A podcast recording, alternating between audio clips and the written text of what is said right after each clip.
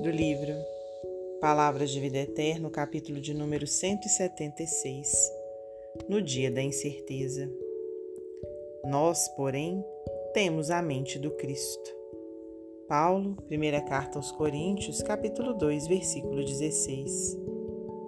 Para qualquer de nós, chega o minuto das grandes hesitações.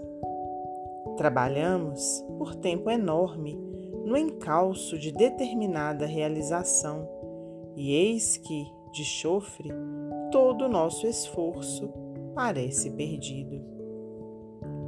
Buscávamos diretrizes no exemplo de alguém que aceitávamos como possuindo bastante virtude para guiar-nos à vida, e esse alguém falha desastradamente no instante preciso em que mais lhe requisitamos as luzes. Contávamos com certos recursos para o atendimento a compromissos diversos, e esses recursos como que se evaporam, deixando-nos amarguradamente frustrados.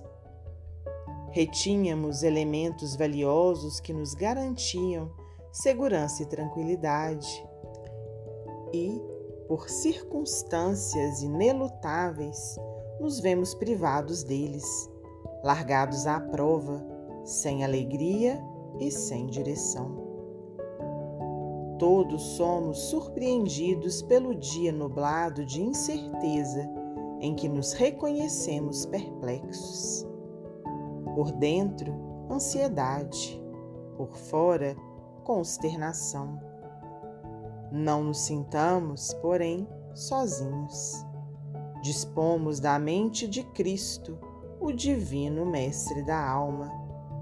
Roguemos a Jesus caminho e sustento. A hora da incerteza é, sobretudo, a hora da prece. Quando a sombra chega, é o momento de fazer luz. Emmanuel, psicografia de Francisco Cândido Xavier.